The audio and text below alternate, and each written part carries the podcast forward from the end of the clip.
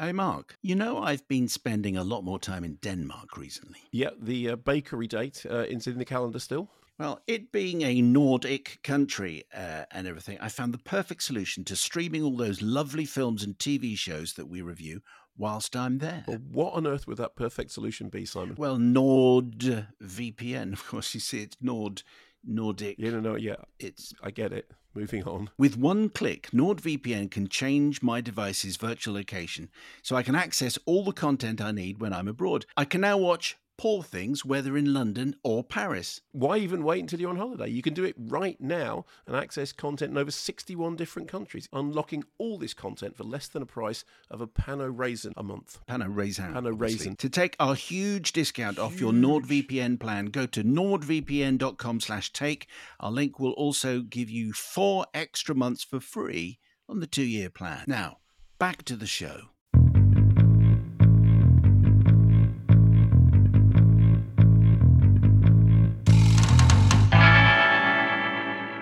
Hello and welcome to a very special extra Kermode and Mayo's Take.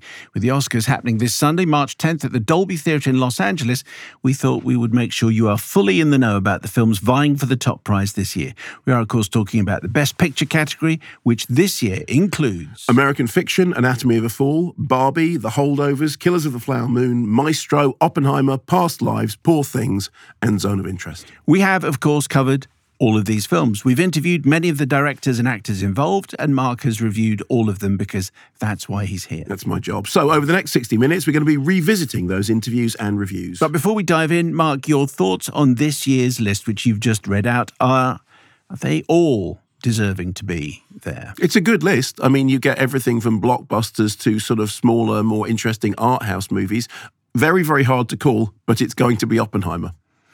So yes, I, I, I, can see that. But if if I was just to pick one of them, Oppenheimer, for example, if I just put my finger on one, like Anatomy of a Fall, you go, yes, yeah. that could win. Zone of Interest, yes, that could win. That has. I don't think Poor Things should win, but there you go. Yeah, but then you're wrong because Poor Things is wonderful. Poor Things actually would be my choice. Maestro shouldn't win. Killers of the Flower Moon shouldn't win. Holdovers good. Barbie good. Anatomy of a Fall good. American Fiction good. Zone of Interest good. Op, but it'll be Oppenheimer. Oppenheimer. There you go. That's yes. it's Oppenheimer. Uh, so let's start with our first group of films, and where better to begin than the cinema event of last year? That's Barbenheimer.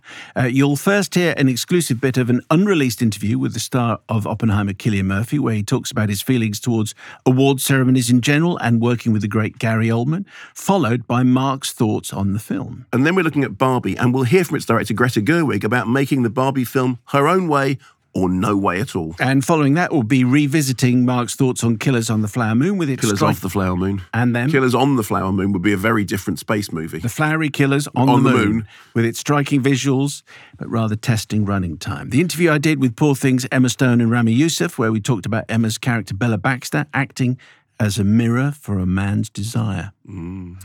Mark's review of The Holdovers, which had him and his fellow critics asking why they don't make those types of film anymore. Enjoy.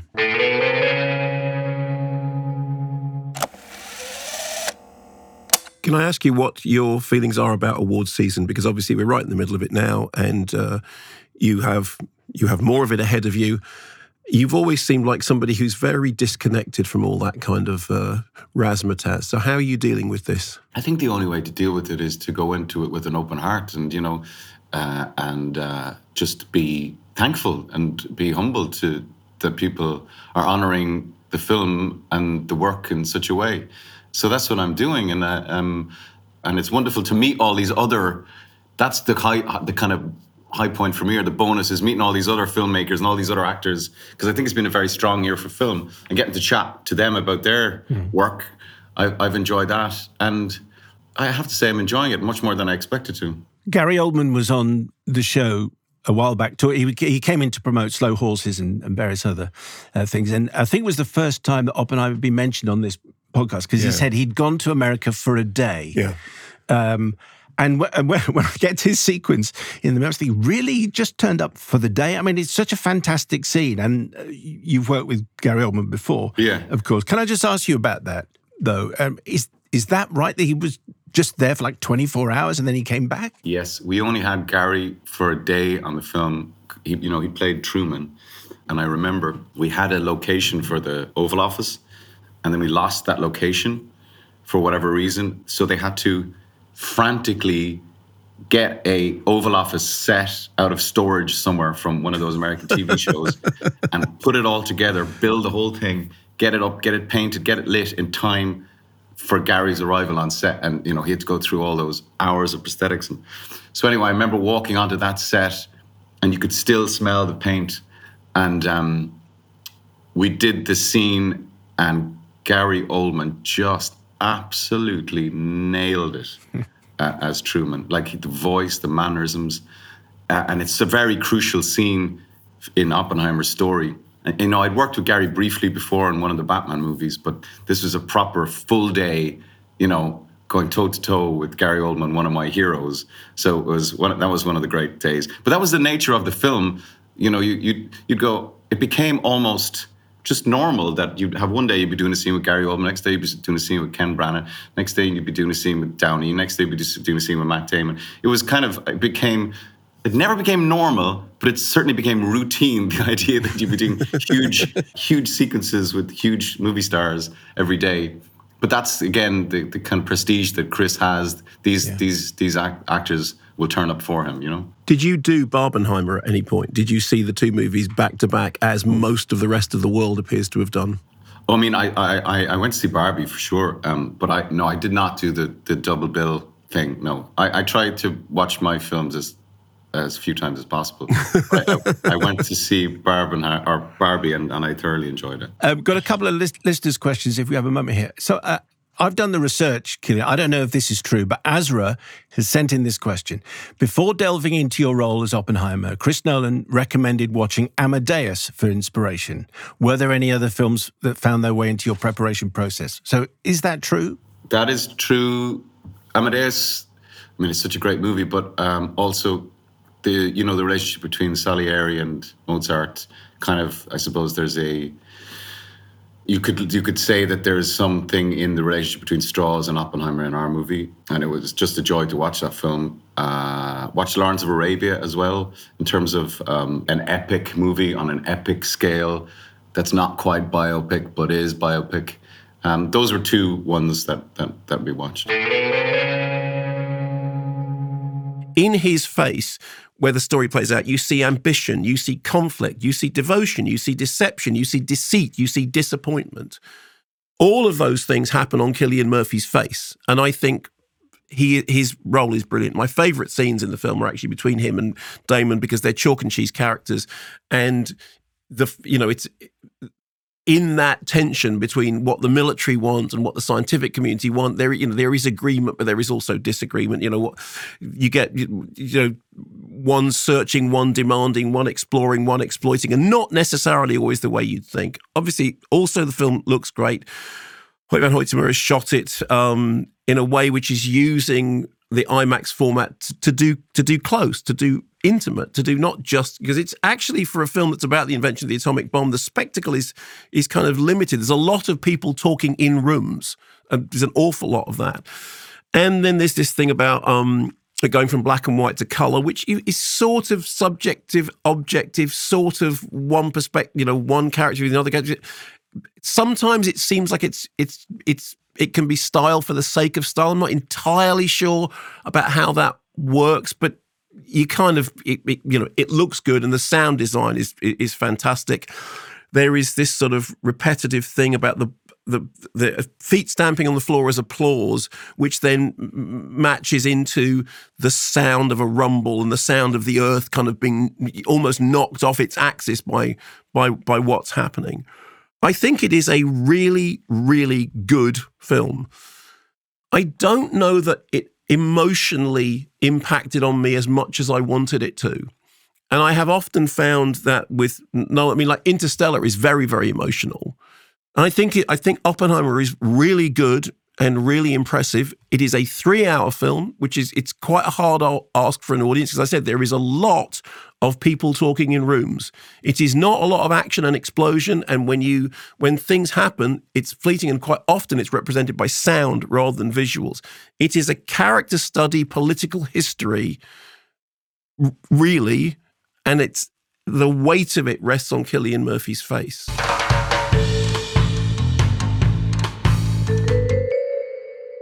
Does the story start with Margot Robbie approaching you? Is that the beginning of your involvement? Yes, she she approached me uh, as a writer, and uh, then I brought on Noah Baumbach, who's my partner in in in life and art. And so initially, it was a writing project. And what did she say? She said, "I, my company, um, and Warner Brothers, we have the rights to Barbie." They'd like to make it into a movie. Do you want to write it? and I guess I said yes. It's actually hard to remember now because I I had a, a, newborn baby when that started, and I have a newborn baby again now. And it's very hard to construct your mindset uh, in the like the two months after having a baby. You're sort of like, I do, I don't know what I was thinking exactly, but something in me was thought it might be interesting. And so there wasn't a story. She didn't come to you with a story. No, she no. said, "Let's begin at the beginning. It's Barbie." She said, "It's Barbie. What do you want to do?" And I said, "Give me about a year, and I'll think of something." And so that seems like it's quite a jump from from Little Women. And Yeah. I, one of the things that's come up a lot in all the movies that we're talking about is lockdown and uh, COVID and the effect Yeah. of that on film production, Sure. but also in story writing. Because I, Yeah. if I've got this right, you and Noah wrote this during lockdown. we did, yeah, yeah. Do you think that's obvious when we go and see the movie?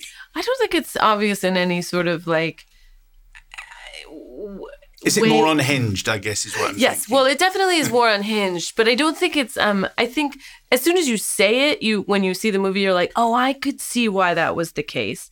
I mean, I think a lot of it is just what I was sort of saying at the top was, we did we we so wanted, we missed going to the movie theater. We love going to the movie theater, and I think it was part of it was fueled by this sense of, well, if we ever get back there, let's just do the craziest, most outrageous thing we can think of and it and I think it freed us up too because you know nothing was getting made for a moment, nothing was being released, and um, everybody's sort of response of like, well, they'll never let you make this, and I was like, well, they're already not making movies. Why don't they not make this one too? And that that was kind of allowed us to be anarchic and wild. And at what stage did you think I want to direct this? I, you know, fine, I can write it, but really, this is my film. after the script was written. I mean, for me, it's it, once we had the script, that was when I wanted to ri- uh, direct it because for me, that's the. I think the idea of directing a Barbie movie wasn't that interesting to me. It was directing this Barbie movie, and it, it made it very simple in a way because if they didn't want to do it, then I I didn't need to make a Barbie movie. So I felt less pressure maybe than uh, you might if you really wanted to just do any Barbie movie. But I, when we it, when it came down to changing stuff or making things different, it was really like, well, I don't need to do this. If you don't want to do it this way, I don't I don't have any interest in it. And so that was kind of it. I think it emboldened everybody. Now, there obviously the Barbie movie had been in development for ages. There was a previous incarnation that Anne Hathaway was down to do, and then that didn't happen because it went from Sony to Warner's. And then Margot, I think Margot Robbie is perfect for this role. Obviously, she's a producer, as you say, said there. She's so perfect that there's even a gag in the narration about how perfect she is for the role that the, that the film gets away with because it's such a perfect role. And I think that the the smartness of it is that it manages to have its cake and eat it. It manages to celebrate and satirize and deconstruct the Barbie, you know, mythology. And at the end of it, you come out actually feeling warm towards it. And I say that as somebody who is a huge fan of the Todd Haynes film, which is absolutely about the problems of the way in which, you know, the Barbieization of the real world has lethal consequences. I think a lot of people have talked about how funny Ryan Gosling is, and Ryan Gosling is really funny. I mean, mean, he's, the, the sequence where, uh, when you go and see it, there's a sequence where he is, it's a very brief scene where he is talking to a uh, a doctor, and he's assuming that he can also become a doctor because he's a He's a man. man. Is very, very funny. because he's discovered the patriarchy and the sequence in which men then decide that they want I, I, sit down and I'll play my guitar at you. The use of the word "at" is really great, but I think what's it, it's easy to understate how good Margot Margot Robbie is. Yes, Ryan Gosling is great, and I've seen a couple of reviews said you know Ryan Gosling steals it. no, he's very good. But the film works because Margot Robbie is absolutely on it in that role and having the smarts to get on Greta Gerwig. And obviously, as you said, the script with Greta Gerwig and Noah Baumbach, I thought was meta in exactly the way that you, that you want that kind of script to, to, to be meta. I thought it was funny. I like. I, I enjoyed the songs. I mean, you know, I've enjoyed the songs very much. I thought the design was absolutely terrific. I mean, you come out, you kind of your retinas are everything's everything's gone pink.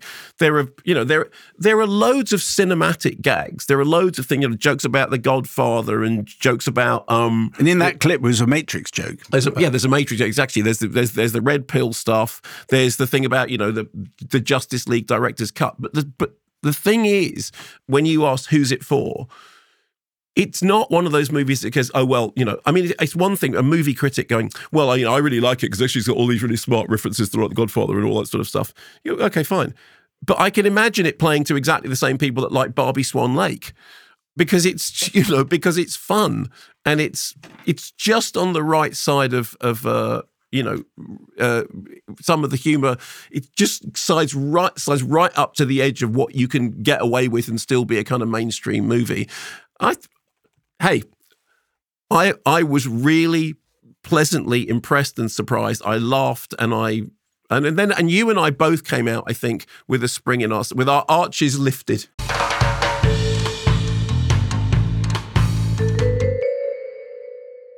This episode is brought to you by the curated streaming service Mubi, marked for our wonderful listeners who already have a Mubi account. And for those who might be thinking about getting one, could you please tell us what films they can enjoy this May? Certainly, Simon. This month, Mubi are launching their Cannes Takeover. You know how much I love Cannes. And in honour of the Cannes Film Festival, which kicks off this month, here is a selection of what they have available to stream in the UK. They have Annette, which is the Leos Carax musical with uh, music by Sparks, which is absolutely wonderful, and Tokyo Ga, which is the film by uh, German director Wim Wenders, who travels to Tokyo to explore the world of one of his cinematic heroes, Yasujiro Ozu. That's Mubi's Cannes Takeover series. What else? Well, there's also Viva Varda, which is a look back on some of the best of the famous French director. There's Cleo from 5 to 7, Le Bonheur, Vagabond, The Gleaners and I, and The Beaches of Agnes. You can try Mubi free for 30 days at mubi.com slash Kermode and Mayo. That's M-U-B-I dot com slash Kermode and Mayo for a whole month of great cinema for free. Well, hello there. Simon and Mark here to tell you about Indeed. Yes, Indeed is driven by the search for better. But when it comes to hiring, the best way to search for a candidate isn't to search at all. Don't search, match with Indeed. If you need to hire, then you need Indeed. Indeed is your matching and hiring platform with over 350 million global monthly visitors, according to Indeed data. And if you're busy watching all of this week's film recommendations and you have no time, then you can use Indeed for scheduling, screening, and messaging so you can connect with candidates faster. But Indeed doesn't just help you hire faster. 75% of employers claim Indeed delivers the highest quality matches compared to other online job sites. Leveraging over 140 million qualifications and preferences every day, Indeed's matching engine is constantly learning from your preferences. So, the more you use Indeed, the better it gets, like us. Why not join the more than 3.5 million businesses worldwide that use Indeed to hire great talent fast? Listeners of this show will get a £100 sponsored job credit to get your jobs more visibility at indeed.com slash Kermode Mayo. That's indeed.com slash Kermode Mayo. Terms and conditions apply. Need to hire? You need Indeed. Indeed.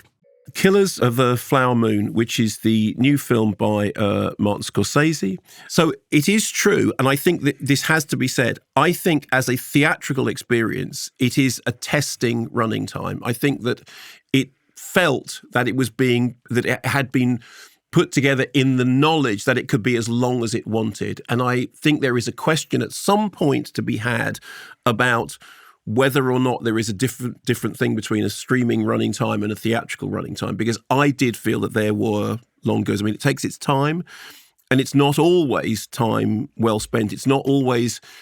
It doesn't always look like it's been absolutely ruthlessly stripped back. It is. It is. It is taking its time to tell its story in a way that we would we would associate, or I would associate more with home viewing.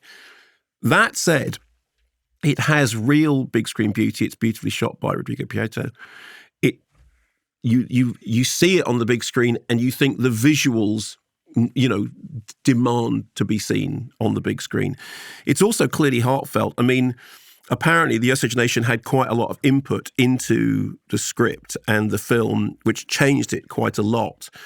And which lends an authenticity to the story and the way the story is told, because the story is quite horrifying in a sort of kind of understated way. I mean, it is a a fairly brutal depiction of the way in which these peoples have been exploited, and you know, it's it's done in it's done in a kind of forensically methodical manner. Performances are great.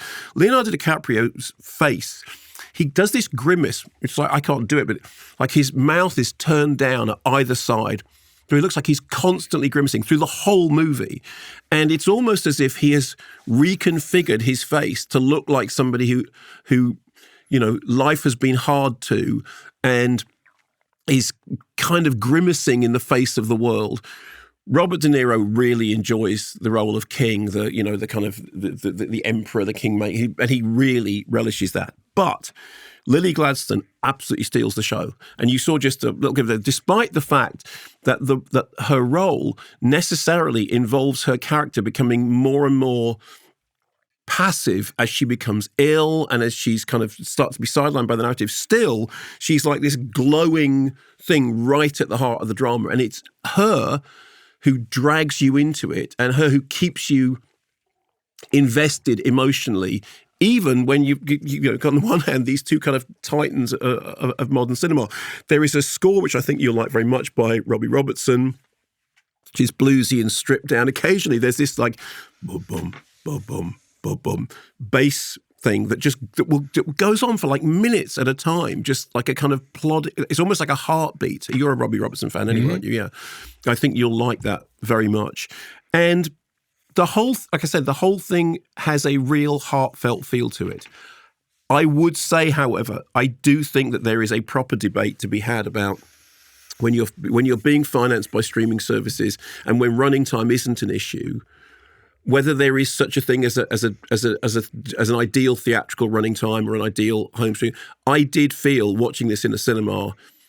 This doesn't actually need to be this long. Could and it I, have been you know, four one hours. Yes, I think it probably could have probably could have been.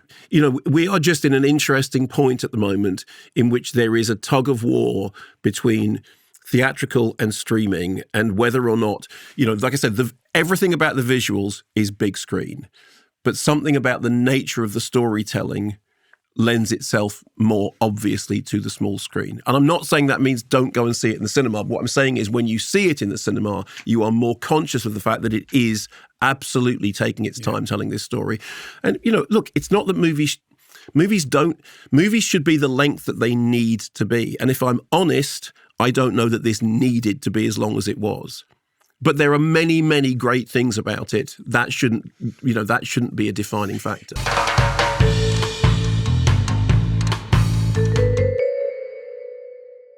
We have to talk about Bella Baxter. So, just ex- how do you begin to explain this role to people who haven't seen this film, and how and how you built this character? I don't really, um, because we try to keep it. I mean, it's very important to Yorgos that people know as little as possible. Okay. Obviously, and you know, previews and things, you can kind of get the gist that well, the in, really in, simple in, gist. introduce. Uh, okay.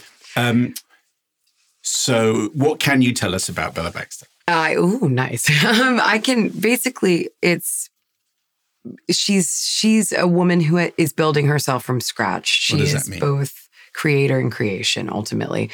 Um, it means that she has never had these life experiences and she is uh, without shame, without self judgment, and she's sort of approaching everything in life, whatever it may be travel, food, sex, dance, uh, politics, with a sort of brand new curiosity and she's a creature unlike anything else. Would it be fair to say she's a full grown baby at the beginning? I guess that would be fair.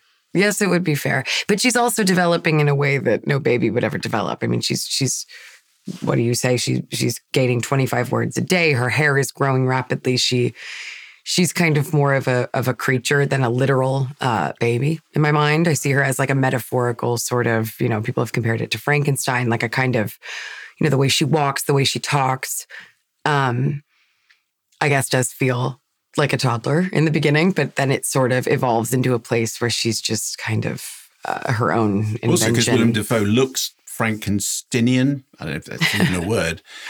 And he's the guy who's put you together. So right. that'll be why they end up. And bearing in mind, Emma, that you can't tell us anything about the film uh, or what happens later on. It, it, so you're a fully grown baby to start with, but you gain sentience as we go through the film. Yeah. Um, and it's almost as though as you as you are gaining sentience, the men in your life go crazy. Yeah, they, they, they in different they, ways. Yes, they can't, they can't stand the fact that you're not the person that they that they thought you were.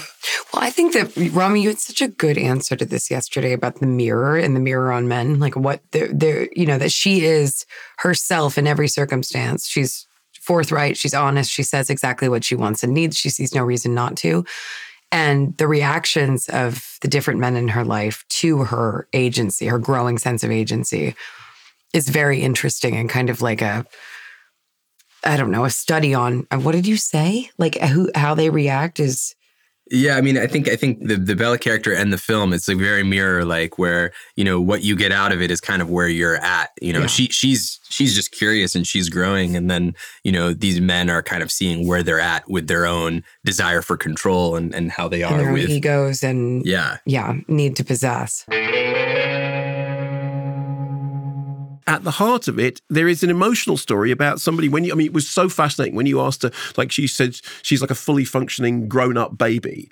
And she said, "Well, yes, but obviously that's how the when we first meet Bella Baxter, that is what she. But then you sort of see her grow before you, and as she grows, and as she becomes more agile, both mentally and physically, the men become more and more infantilized. I mean, Mark Ruffalo, who when you first meet him, uh, you know, he's all rakish and everything, but halfway through the movie, he's turned into a gibbering schoolboy, and it's sort of like their their paths, you know, cross like that, and there's this recurrent theme that men in her life keep forgiving her for the, I forgive you for the things you, I don't want forgiveness.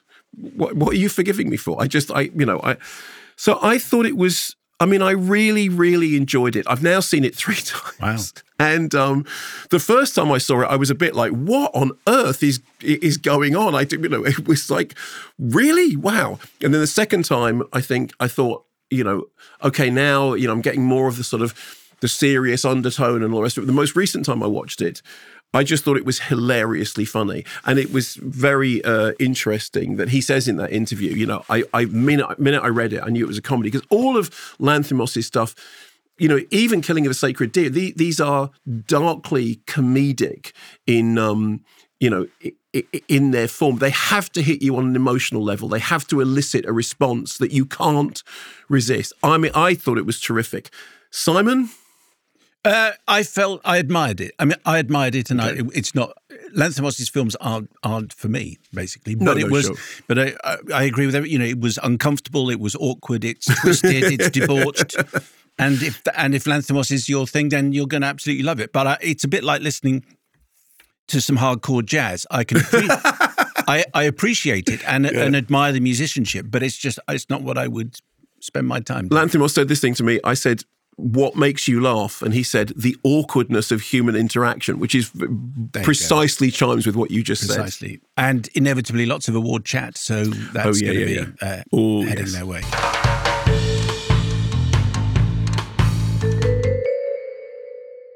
Hey, it's Ben Bailey Smith here, substitute taker, and this episode is brought to you by Better Help. Now, a lot of us spend our lives wishing we had more time. If I had an extra hour, slotted into my day, I would actually get through a question smestions. You know, it's I can never quite fit the extra shows in. We all live busy lives these days, and everything seems to move at 100 miles an hour. So how do we know what to make room for? Like how do we know what's really important when our lives are happening so quickly?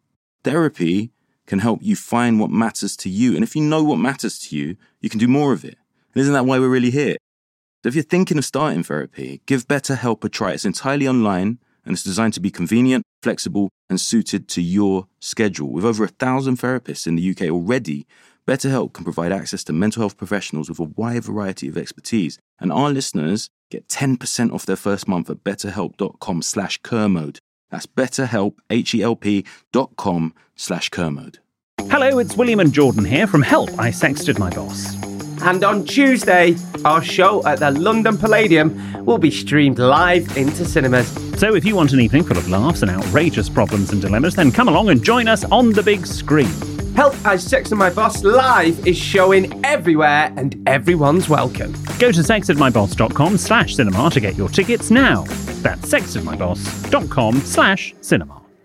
The Holdovers, which is the new drama from Alexander Payne, uh, who was the guy behind Election, about Schmidt, Nebraska, and, you know, perhaps most celebratedly, Sideways. So this reteams Alexander Payne with Sideways star Paul Giamatti, who won a Golden Globe recently. It's written by David Hemingson, who apparently drew on his own experiences of being at boarding school and from time he spent with uh, an uncle and learning life lessons. So the film is set. It's weird because it's released now, but it's set at Christmas, and it's kind of odd that they didn't actually release okay. it at Christmas. It's a bit strange. So it's set around Christmas 1970. It has the look and texture of a film that was made in the period in which it is set. Paul Giamatti uh, is uh, Paul Hunham, who is classics professor uh, at this uh, at this university, and um, it's an, not the university, uh, this elite New England boarding school. Why did I say university? I literally just said boarding school. Barton Academy. He is disconsolate. He is misanthropic. He's lonely. He views the students with a degree of contempt, although he's, you know, he he's a great educator, but you get the sense that we get the sense that something has happened in his life and he he should have been somewhere. He should have been in more glorious surroundings but he isn't. And we see that he drowns his sorrows in in, in alcohol. After failing to give one posh student an appropriately high grade to get him into the university that he wanted to go to the headmaster says, "You, you know, he's a his, his, father's got money." He said, "Yeah, but he didn't get the grade." He said, yeah. "So he is then given the job of looking after the holdovers. These are students who who stay behind at school at Christmas because they haven't got somewhere to go to for various reasons. One such is Angus. He's played by Dominic Sessa, rising star now, Dominic Sessa, who was expecting to go home." But who learns at the last moment that that isn't going to happen, that his mum and her new partner want time together. so he's not going back. So, embittered, angry professor, embittered, angry young student, and stoical head cook, Mary Lambert, played by Da'Vine Joy Randolph, who won the uh, uh, Golden Globe for supporting uh, actress, and rightly so. She is grieving the loss of her son in the Vietnam War. At first, the group bicker and fight not least after a party which they have to leave early after things don't quite go as planned. Here's a clip. This is why I hate parties. That was a disaster. Total disaster. Speak for yourself. I was having fun. Let's take Mary home, make sure she's okay, and we'll come back. Out of the question. Come on, would you give me a break? God, I was hitting it off with Elise. Oh, the niece? Are you kidding me? This poor woman is bereft, and all you can think about is some silly girl. I don't need you feeling sorry for me. See? I'm just saying, this was the first good thing that came with being in this prison with you. Need I remind you that it is not my fault that you are stuck here? Do you think I want to be babysitting you? Oh, no, no. I was praying to the God I don't even believe in that your mother would pick up the phone or your father would arrive in a helicopter or a submarine or a flying saucer to take you dead. You see, I love that. See, I I love the fact with that line about you know I end up praying to the God I don't believe in that your father would turn up in a helicopter or a flying saucer. My father's or a dead. submarine, yes. And it's in a way. It's so what happens is obviously you you know because of the because of the everything you're learning about the drama. You know that what's going to happen is during the course of the drama they're going to find things out about each other. They're going to discover through this kind of crotchety interaction of these people thrown together each dealing with their own personal feelings that they are going to find some way of you know getting under each other's skin. So the format may be unsurprising but there is nothing unsurprising about just how good and just how enjoyable this is. I know this sounds like a strange thing to say, but it feels like the kind of bittersweet, character dialogue driven piece that they just don't make anymore. If you if you walked into a cinema knowing nothing about this and knowing nothing about Paul Giamatti or anyone, and you just started watching it, you would think you were watching a film from 1970. I mean, that's it's not just to do with the look and texture of the film; it's everything about it is like the kind of film they just don't make anymore. Do you remember when David Puttnam said he was going to stop making movies, directing because he um he thought it was no longer possible to make the kind of mid-range intelligent drama that wasn't you know it wasn't a big action blockbuster and it wasn't the tiny. And then he said that actually um, George Clooney was making the kind of films that he that he thought you couldn't make anymore. The central trio they're great. The performances are really really good really engaging and charming at times it's hilarious. At times it's heartbreaking. It is never less than utterly engaging. Um, at the end of it, and I saw it in a in a room with just a, a, a few people. I promise this is what happened. The film finished and the lights went up, and we almost in chorus all turned to each other and went, why don't they make films like that anymore? Wow. Okay. And it's so, and I know, and what I don't want that to, to make it sound like is because I don't believe in the thing about films aren't as good as they were, because I actually think cinema is now, you know, probably as good as, if not better than it ever was. But there is something about the character dialogue driven, bittersweet, I say, you know, hilarious and heartbreaking, all those things. And it it's just lovely. It's just absolutely lovely.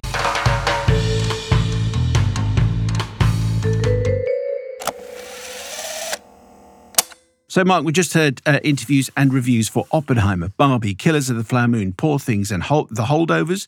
Which of those five films was your favourite? Well, as we've already established, Poor Things, although you and I divided on that. Yes. But it's going to be Oppenheimer.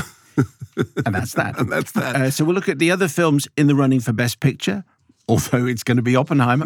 the Zone of Interest, where Jonathan Glazer talked about the need for finding hope whilst making the film. Maestro, featuring that incredible performance from Carey Mulligan. Mulligan.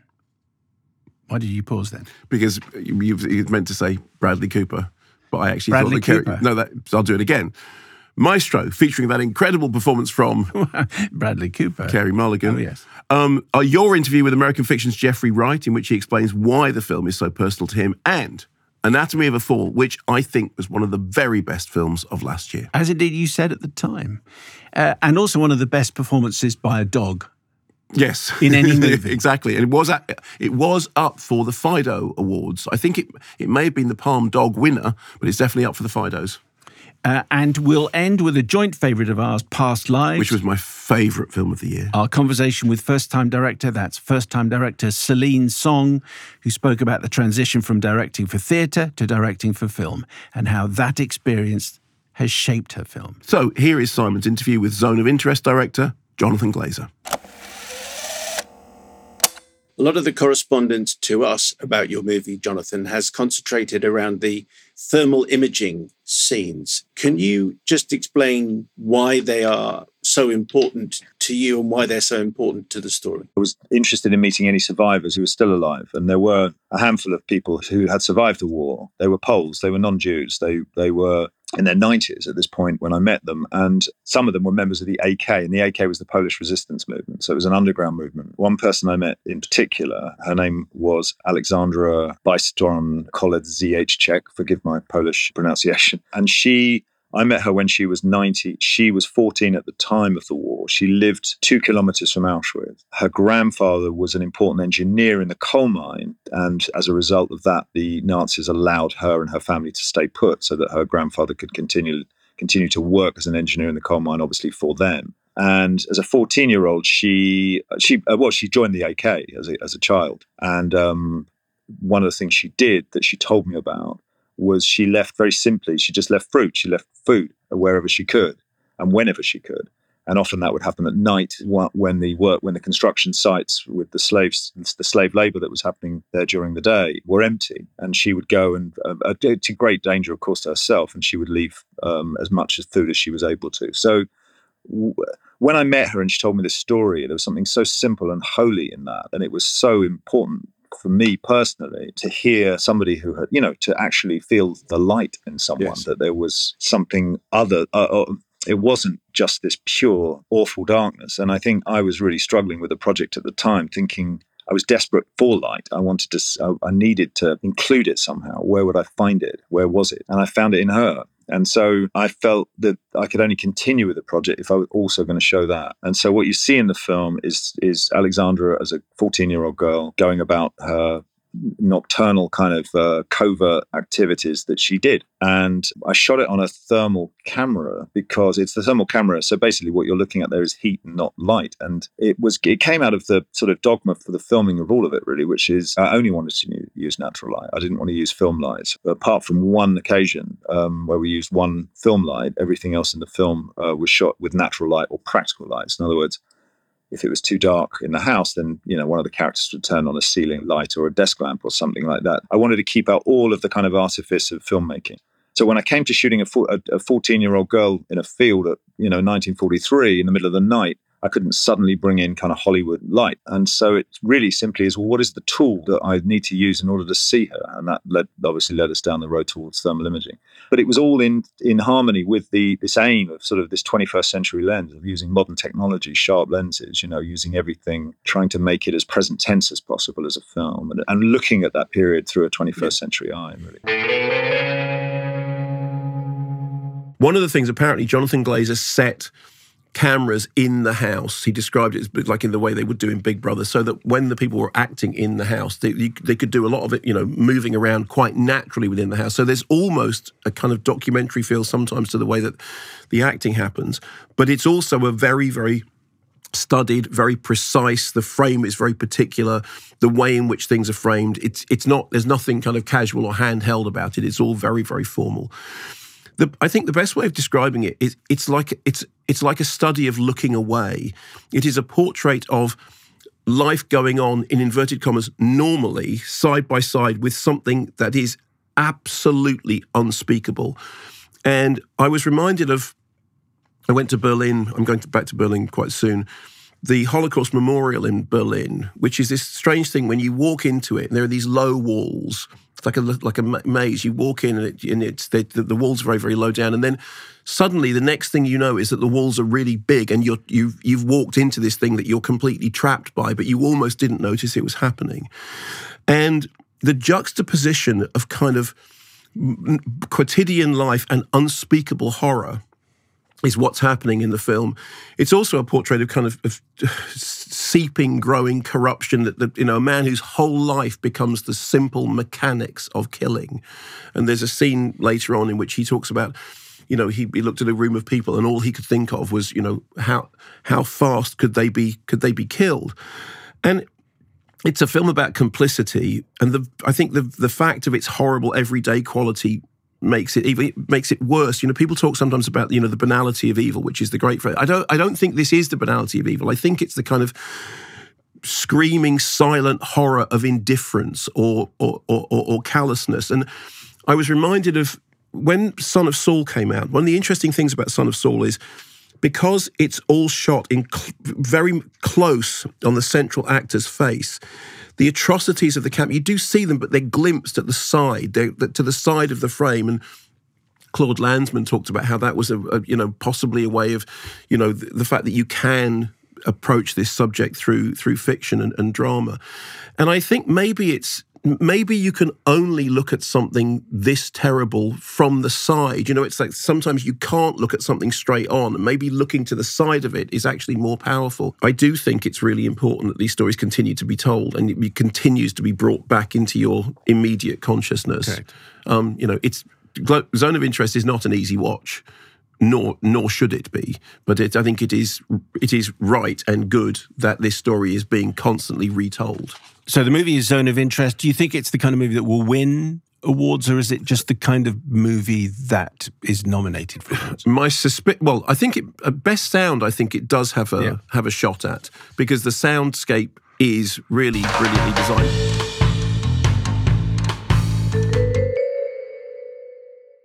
So, we just wanted to tell you about what our friends at Rooftop Film Club are up to. As you know, they are London's king of outdoor cinema. More than just a movie, with rooftop experiences located at Bussey Building in Peckham and Roof East in Stratford. Sit back, relax, get cozy in a blanket, and use the QR code on your seat to have food and drink delivered directly to you. They're playing all the award winning films like Past Lives, Anatomy of a Fall, All of Us Strangers, but also classics like Interstellar, When Harry Met Sally, and more recent films like Challengers and Fall Guy. Rooftop Film Club offers memberships for as little as £25 per month. That's not all. As a Vanguard Easter, you get two for one tickets on a Wednesday with the code THETAKE24. That's T H E T A K E 24. Visit rooftopfilmclub.com. Hello, Kermode and Mayo listeners. We want to tell you about another show you're going to love Dinners on Me with Jesse Tyler Ferguson. You may know Jesse as Mitchell on Modern Family or for his Tony Award winning performance in Take Me Out on Broadway. Each week, Jesse takes a different celebrity guest out to eat at a restaurant chosen just for them, no repeats. Past guests include Sofia Vergara, Bryan Cranston, Mandy Moore, Chelsea Clinton, and Ed O'Neill. More than 30 episodes are available right now, wherever you get your podcasts. Hello! I thought you might be here. You've certainly been making the rounds. Have you met the gang? Betty and Adolf, they're just arriving. Hello, Claire. Ellen, of course, you've run into her at another studio, no doubt. Hello, Felicia. Who did I miss? Have I missed anyone? Just the piano player. well, I figured you needed no introduction. Hello, I'm Lenny. Hello, Felicia. Uh, Bernstein, like that one. Montealegre. Monte- Montealegre? Montealegre Cohn. Cohen. Montealegre Cohn. Well, that's an interesting marriage of words. He's about to play the piano. He's about to play the piano. So that's there. yeah, the subject because they can't. They don't have the rights to the songs. no, that's not true. Biographical drama about Leonard Bernstein, played there as you heard by Bradley Cooper, who also directs and co-writes. Um, portrays Bernstein as a brash whirlwind of contradictions, always on, always on stage, always performing. This weirdly enough relates again to the to what Jason was talking about with Cary Grant, being Archie Leach playing Cary Grant devoted to Felicia, but also chasing after men. Big public conductor, but also private composer. Huge success story who thinks that his success is failure. Um, there's a kind of interview format, which again is not totally dissimilar to the wraparound that you have in Archie. So it's almost like there's a kind of a bipolar swinging between elation and despair. And just as he is like a collage of these things, so the film itself is is a collage, very theatrical. I mean, it's it's as theatrical as Rocket Man. It's as showy as The Greatest Showman. There are there's a scene in which Bernstein gets the call that he is is to conduct because somebody else has dropped out. And this is a famous part in his career when it's this kind of thing that launched him onto the big stage. So we see him in bed, he gets the call, he comes out of bed, he walks down the corridor, boom, he's in the theatre, which is like, do you remember the Piaf biopic La Vie en Rose, which did a sort of a similar thing? So reality and fantasy colliding, time is shuffled around, the film dances around its narrative. And um, it's it's well done. It's kind of exhausting, and the film is is very full on most of the time. And I suppose that the, the theory of that is that, that the character is very full on most of the time, and his company is kind of exhausting, and it's it's very much a kind of barrage of stuff. In this, what you then have is the kind of the counterpoint to that is Carey Mulligan, who is Felicia, who provides ballast not just for him, but for us, for the film. I mean, there's a, there's one conversation that she has with him, which she tells him that he sucks all of the air out of the room, and she says, "If you're not careful, you're going to die a lonely old queen." And there is so it's a sort of the, the the sense of there's him doing the, you know, all the stuff, and then there's her being the this is you know this is where. So originally the project was earmarked for Scorsese, um, who went on to do The Irishman instead. He's now a producer, as is Steven Spielberg, who had also considered directing, but apparently Spielberg, after having seen Star Is Born, said that Cooper, who was there to, to star, yeah, should direct it. It I mean it is the, the directing is it's it's adventurous. Um, it's you know it's it's very full on. It's very theatrical. I have to say, I found it quite hard to get into because it was so so you know everything turned up to eleven. There's also you raised before. There's the the, the question about um, the prosthetics and how one feels about that. And there was one uh, critic who said, you know, Bradley Cooper played the Elephant Man on stage without using prosthetics. So why are you using prosthetics now? And obviously, the, the famous stage production of the Elephant Man, which David Bowie was in at, one point uh, on, on Broadway. Um, I personally, it, it's I don't have an answer so as you know, as to whether or not uh, the casting you know is, is, legitimate or not. It was interesting to hear what Jason said about it, which I think the thing that he said about I you know I want to play as many characters as I can, and he was referencing David Baddiel's book and saying there were some interesting points made in it, but he just you know he he wants to be able to walk the full count of whatever whatever roles he can play. I think if there is a problem, it's it's nothing to do with that. I think if there is a problem, it is that the full the film is very much like a whirlwind. I mean, obviously, at the end, you see some stuff of Bernstein conducting, and you realize that the the very theatrical performance that Bradley Cooper has been doing is uncannily close to what Bernstein actually did in real life. I mean, they literally they're doing things about you know you think this was OTT, well, this is the actual thing, and it looked like that. And there, he does look uncannily like Leonard Bernstein. Although whether or not that's what you need from a biopic is, you know is a matter of debate. I didn't love it. I thought it was impressive. I thought it was there. And Carey Mulligan is fantastic. She is really, really fantastic. And for me, she was kind of the heart of it. But um, but like its subject, I found it quite tiring. And the music was brilliant, of course. But then it's Leonard Bernstein, so.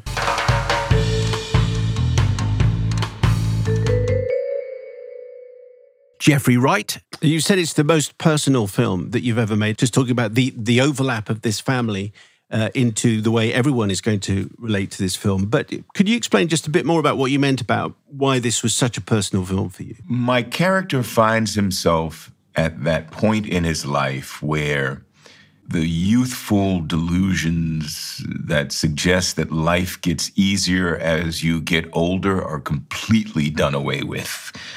I found myself at that point when this script arrived. My mom had passed away a little over a year prior. I had the great good fortune of being raised by my mother and her eldest sister, who's now 94 years old. And she came to live with me and my kids in New York. Uh, the pandemic set in as all of us, you know, experienced, there were enormous pressures by that, but also as well by the passing of my mom and the void that she left, and now the responsibility to be caretaker to my aunt, whom I love dearly. It was just a lot of pressures uh, all of a sudden being exerted. And so I understood the ways in which that asks sacrifices of a person. I felt a kinship with the challenges uh, with this character and the cha- you know relative to the challenges that he faced and i also understood the pressures from the other side of the film if you will the the, the misperceptions the, the, the preconceptions the attempts to limit his creative freedom i don't complain uh, I think I've done pretty well in kind of circumnavigating those in my career.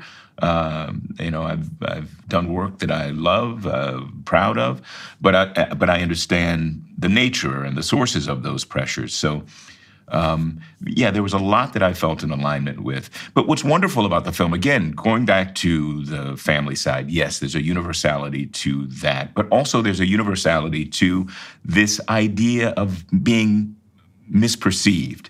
I think all of us, in our own ways, at times have not felt seen for our authentic selves.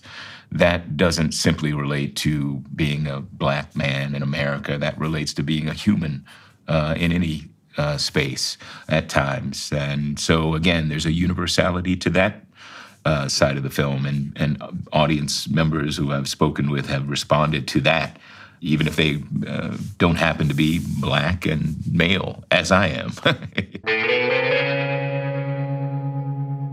I do have reservations, and here are my reservations. I think all that stuff about the publishing, about you know that book being a success, or I'm going to write this book, I'm going to create this character, it's going to become a huge success. I think all that's good. I am far less interested when the film decides to broaden that palette and to become a more expansive and slightly uh, tender family drama. There's a romance. There's the relationship with his mother. There's all this sibling stuff going in. And now, look, the fact that the film has got a Best Picture nomination means that for some people, that broadening worked. Because generally, to get a Best Picture nomination, you know, you have to please a, you know a, a, wide audience. So it's almost like okay, we've broadened it out. We've got a Best Picture nomination. So Kermode, you can shut up because we it's done what we what we thought it was going to do. The problem with for me is that I think that all that stuff takes the edge off the stuff that I like. So the stuff about the publishing, the stuff, the, the, the satirical stuff is good, but it loses its bite. And it actually if anything even becomes a little bit trite when it gets into the other areas of just being a more kind of broadly humanist observational comedy. And i think what happened with me was i went in with very high expectations because i know a couple of people had seen it really really liked it and i liked the score very much because i've been playing that on scala and I thought it started really well. I thought the cast were great. I thought all that stuff was good. And then I think it loses its way. And it's uh, it's kind of ironic that it that in a story about how in order to in order to become a success you have to sell out. It's not that this sells out, but I think it sells itself short by sort of moving off into these other areas, which, as I say, hands up, the film's got a Best Picture nomination. Yeah. It's clearly working for some people. Well, but it, worked for for, well, it worked for me. And I think one of the reasons is he, he's such a buttoned down character. Yes. Um, that it, it explains a little bit about his family, but it also crucially gives you a reason why financially he needs to make this compromise. Yes, I, but I think that that that is a plot point rather than a is there no point of view that thinks that the film would have been improved by being more about the publishing and less about the family? No, well, no, no, no, not necessarily. I mean, if it had been all about the publishing, I might have thought I'd like to know. I, I don't know. I just think he's such an intriguing character. Oh, I think I'm- he's I think he's great, and I think the performance, incidentally, is terrific. And when we did the I did the thing for the Observer a few weeks ago about you know who should be nominated. Yes, absolutely, Jeffrey Wright and Sterling K. Brown absolutely should both be nominated because they what they do is terrific. It's it's more to do with I think a it's a format of the film that the film to me felt like it started really sharp and then became slightly fuzzy.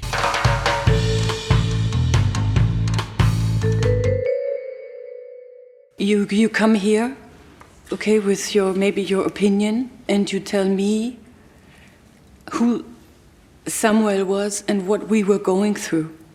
But what you say is just uh, it is just a little part of the whole situation, you know. I mean, sometimes sometimes a couple is kind of a chaos, and everybody is lost, no. And sometimes we fight together, and sometimes we fight alone, and sometimes we we fight against each other. That happens, and I think it's possible that Samuel needed to see things the way you describe them. But if if I'd been seeing a therapist, he could stand here too and say very ugly things about Samuel. But would those things be true? So that's Sandra Hüller, who is German, who during the course of the film three, speaks three languages: her own French, because of where she lives, and uh, and and her husband, and English. As you heard in that clip, and she switches between the languages, and the, the the switching between the languages becomes part of the story. Partly because uh, sometimes she's trying to explain herself in one language, then moves to another language because it's it's impossible to use that particular language to do it. And secondly, because it's to do with she's displaced, she's living in a country in which she is having to use different languages, and also because it kind of creates layers cover i think the word that the director used was it, it creates sort of you know masks that so you can't quite see who she is. So Triet and her writing partner arthur harari originally called this when they first announced it a hitchcockian procedural thriller. Director also said she wanted to use the courtroom to explore the minutiae of a character and their relationships and that she was partly inspired very partly by the Amanda Knox case, by the way in which we bring assumptions to what somebody should look like and we make assumptions about their guilt or innocence on the basis of how they present. There's also, and this has been repeated quite a lot, famously on the set, she refused to tell Sandra Huller whether the character was guilty or innocent. She said, I'm not having that discussion with you. This Hmm. is the script, this is how it works. I think the film is brilliant. I thought that the ambiguity is sustained to the point that it really makes you question your own presumptions. There's something about uh, Sandra Hüller's performance, quite apart from that, she's a magnificent actress. That she's on the one hand completely readable. I mean, you saw just from that clip, she looks like she is really struggling to construct that sentence right before you. Uh, you and I were talking about the way in which Obama, you can hear the thinking, the thought that goes into the the grammar of a sentence, but also something which is kind of removed, something which seems to be almost detached, like i i almost emotionally disengaged. And you know, it makes you. Do we vilify successful women? Do we? Um, her husband was a writer, but he didn't have her success. Um, there are subplots. There's a tape of an argument which she had with her husband, which her husband recorded, and he recorded it as inspiration for what he was writing. I was reminded of a story about Abel Ferrara, the director, recording an argument that he constructed with his wife because he was trying to he was trying to write a script about an argument the you know the, the theft of ideas or the alleged theft of ideas a confusion over what the young child did hear, what he didn't hear, what he believes, what he doesn't believe. And the more you get into the detail, the more you realize that what's actually happening is you are making a judgment based on based on what you just think emotionally. And to me, that's kind of what the core of it is. I think to other people, it will be about many different things. It's edge of your seat stuff. I mean, it's the Hitchcockian comparison is good, but I think it's more than that. I think it's completely engrossing. You, you can you can feel your brain firing on all cylinders all the way through as you're sort of scouring the the screen for clues and for you know I thought it was just terrific. It, I, it, it, it's quite a long film, and I never felt for one minute that it was anything other than exactly the length it's meant to be. It sounds almost old-fashioned in the way you, in, you know, in, in a good way in its construction. Well, making that Hitchcockian comparison, obviously, you know, b- b- people compare things to Hitchcock quite casually, as we know, but uh, it it, it is, on the one hand, an old fashioned courtroom drama, and on the other hand, it is a fantastically modern drama about the way in which we judge people, the way in which we bring our presumptions to the table. Believe me, one of the films of the year, loved it.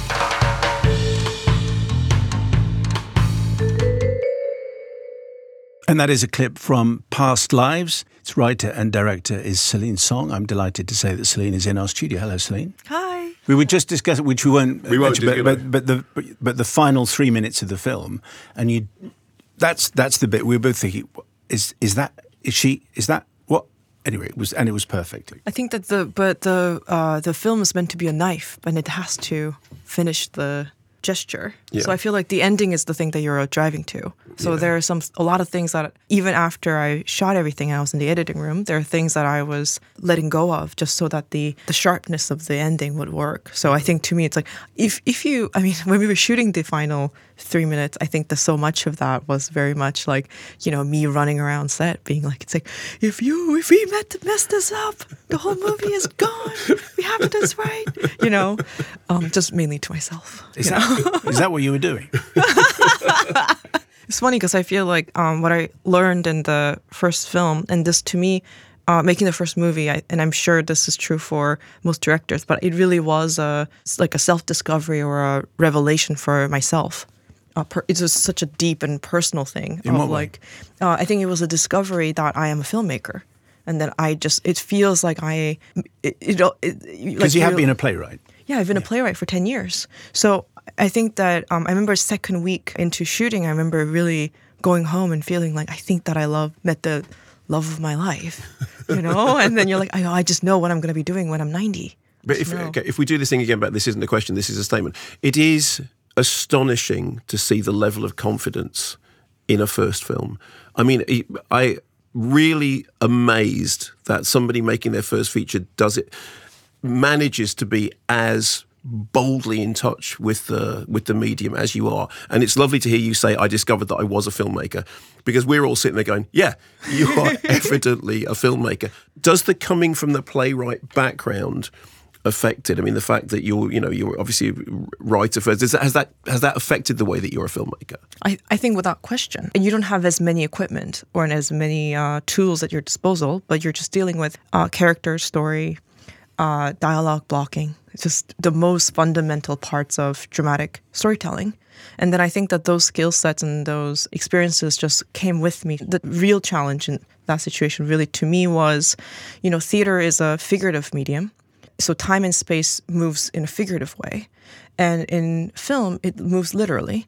So the thing that I usually talk about when it comes to like what that means to me is if you want to set a story on Mars, in theater, all you need is a room of any size with an audience, and the actor just has to say, "We're on Mars," you know. And maybe you want to do a little light change, and it's a little red or something, and then you're like, "Hey, on Mars today," and that's all you need to do to take the audience to Mars. Uh, in film, if you want to set a story on Mars, you have to build Mars, mm-hmm. or you have to go to Mars, right? So I think to me that really was the uh, the hardest transition. So I, but I think that one of the things that I I learned, and this is again, this this is the part where it's a little bit discovery that like I have so much more faith in the audience's patience in in silence, for example, right, or like their openness to listen to a conversation. And I think that that faith really does come from my work in theater because I've been in a hushed room where people are just quietly waiting for the next word to come. I was having this conversation. Weirdly, last night I did an, uh, an onstage thing with Brian Cox, and there was a discussion afterwards about how silence in theatre is earned. You earn the you know the space between things, and I think the same is true of film. That you earn the right to have those kind of the moments in which the you're not having to talk to the audience. And I've always said the thing about show don't tell. I think there is so much show don't tell going on in this film. There is one scene we won't spoil, but there's one scene in which two people don't say anything at all, and the scene seems to go on for an unfeasibly long period of time. But actually, as I think you would have picked up from the conversations about the space, there's a lot of space in this movie. The space yeah. between the characters and it's it was a COVID film, but that's not the reason. But they are standing a long way apart from each yeah. other, and when the Korean friend and Greta meet for the first time, they are standing a long way away from each other for a long time. Yeah. And that sort of is almost like a, a, physical manifestation of what you're talking about in terms of the silences that we have. Yeah. And I think that that, I mean, it was lovely again, I mean, sorry, in a way, so all the stuff I'm saying is stuff that we've already been told by the director. But when I said I love the score, and I love the score in the same way that I love the Eiko Ishibashi's uh, score for Drive My Car, the phrase that she uses that the audience have to want the music to come in for half a second before it comes in, and that sense of that it's the longing that you need, it's the yearning, it's the it's the audience wanting something. Didn't you feel that you spent an awful lot of the movie wanting things to you know to be manifested. Well, I knew that you would be talking about uh, talking about the music, but I did. It was interesting that she didn't want to use the music to take you to a place. She wanted the acting and the story yeah. to take you there. Yeah. So that the the film was kind of the, uh, the the score was kind of filling in behind the story rather yes. than actually leading the story. And that reminds me of something that you know Bill Forsyth said. Um, I said I was just back from Shetland, and Bill Forsyth said this thing once that every time I told him that I loved the score for Local Hero, a little part of him was heartbroken because he had this feeling that that you use music when the film isn't doing the job that you put the music on. But actually, what what was being described there is the perfect use of cinema music is that it's not dragging you to a place, but when you're at the place, it's amplifying what's happening, but it's amplifying it in such an understated way. Seriously, this is this is a major filmmaking talent who seems to have arrived fully formed yes. after an apprenticeship in theatre, and you know you are going to be hearing a lot more about Celine Song in future.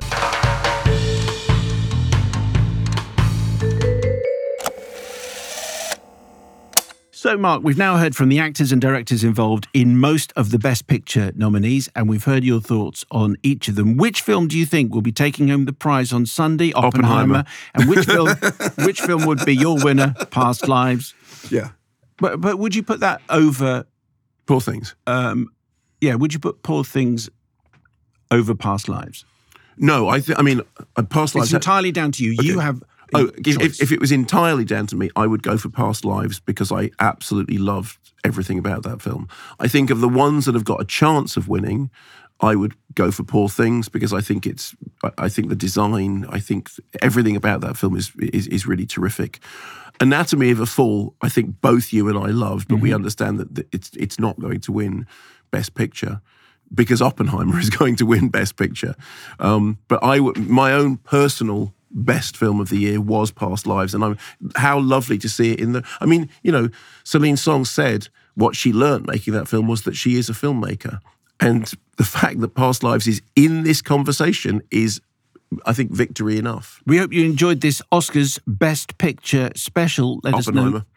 Exactly. Let us know which film you think will be carrying home the statuette come Sunday. But if you're saying anything other than Oppenheimer, you're, going to be wrong. And we'll be in your ears once again on Monday the 11th with yet another Oscar special. Vanguardistas will be giving our immediate reactions on the morning after the night before. and Make sure you- discussing Oppenheimer's win across right. the board for And Best Cillian- Director, Best Film, and Best Actor. and how our friend Cillian looked amazing and uh, did his uh, very good speech.